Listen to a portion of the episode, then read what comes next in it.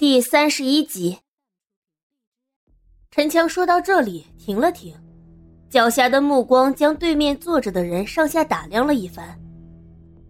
龙总，你也是生意人，你说说看，这样一来我的损失得有多大？公司资金运转出了这么大的问题，我可差点从陈老板变成了陈乞丐。冷夜晨看着陈强这副嘴脸。饶有兴致的一笑。哦，陈乞丐这名字听起来倒是很有趣。陈强将他眼里的狠厉看得分明，听了这话，自知不能再蹬鼻子上脸了，略微有些收敛。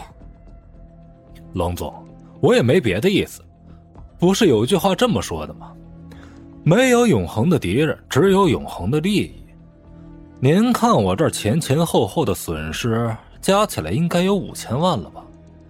您看这事儿。冷夜晨冷笑了两声，抽出了一张空白支票，添上五千万，便丢给了陈强。望着就这么轻易到手的钱，陈强不禁瞠目。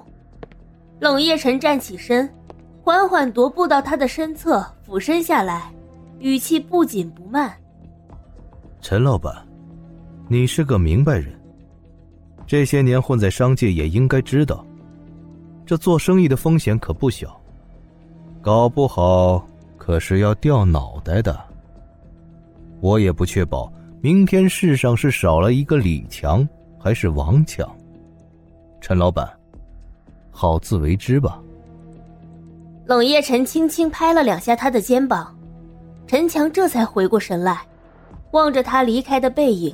不禁出了一身冷汗，以冷氏财团的势力，想扳倒他一个陈强，还不是轻而易举？也幸亏事态发展的还不算快，若是简雄风的案子此时已经开始重审，恐怕现在等待自己的就不是眼前这张支票了。走出饮水居的大门，冷夜晨陡然停住了脚步，找两个人，等陈老板出来替我好好招待一番。冷宅。见到冷夜晨回来，沙发上几欲睡着的简若曦立马抬起了头。冷夜晨只是静静的看着他。这段时间里，他每天晚上都在沙发坐着等自己回来，似乎是想要打听简雄风的消息，可每一次却又从不开口问他。简若曦想从冷夜晨细微的表情里读出些什么，又有些不敢与他对视。今天也是如此。见冷夜晨毫无表情的脸，简若曦心中大致也猜到了几分，下意识的有些失望的垂下头。看他这个样子，冷夜晨心里无名的烧起了一股怒火。他既然这么关心简雄风，为什么都不肯开口询问自己？难道他就这么不愿意同自己说话吗？简市长的事情我已经派人去了，再过几天便会有答复。听他突然说出的这番话来，简若曦立刻抬头朝他看去，眼中难掩住几分欣喜和焦灼，克制住内心的烦躁。冷夜晨全然不理会他，扯了扯领带，踏步朝自己的房间走去。冷夜晨，简若曦在身后突然喊住了他，他不由停住了脚步，转过身挑了挑眉：“怎么，还有什么事吗？”对上他漆黑的眼眸，简若曦愣了一愣，却还是说出了自己想了许久的请求。我明天想去一趟监狱。李洛告诉他，简雄风已经从看守所转到了市监狱，暂时看留，只等着法院的重新审判了。他听到这个消息，心中自然是一阵焦灼，只想快些去探望自己的父亲。冷夜晨眼中倏然暗了下来。钱若曦，你知不知道你现在欠了我多少？你有什么资格在这里和我谈条件？冷夜晨，我求你一次。话语里带了几分低三下四的意思，冷夜晨却不以为然，冷然回应着：“钱若曦，你以为只要求了我，我就会答应吗？明天冷宅大扫除，你留下来。”和仆人一起将冷宅里里外外、上上下下都打扫干净。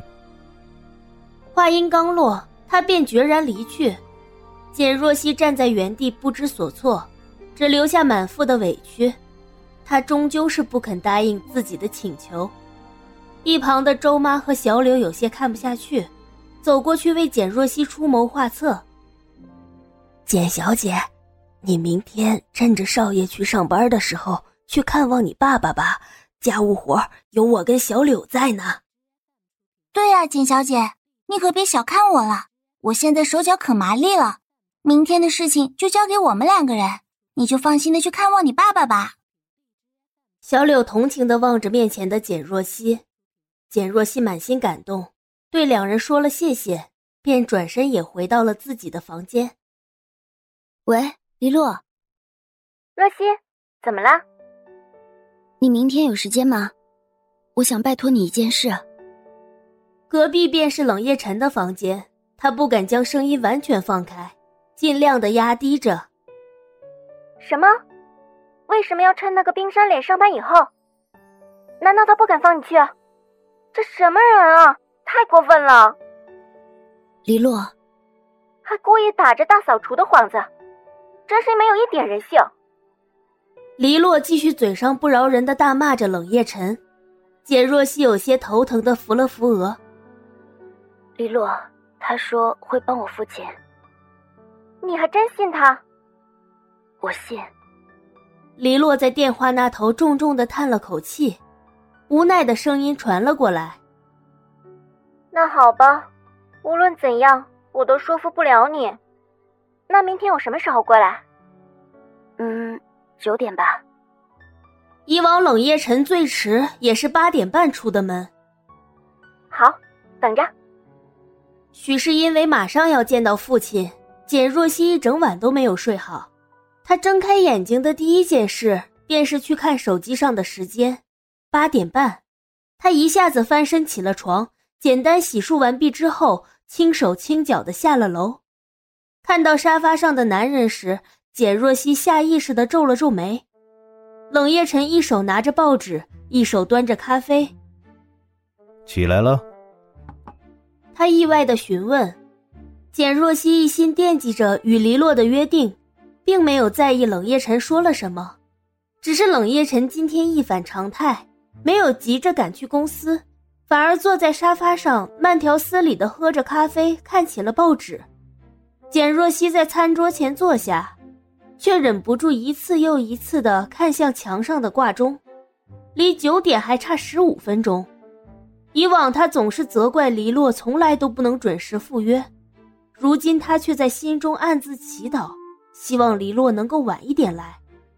看着沙发上的人不紧不慢的样子，简若曦的手中不禁沁出了汗。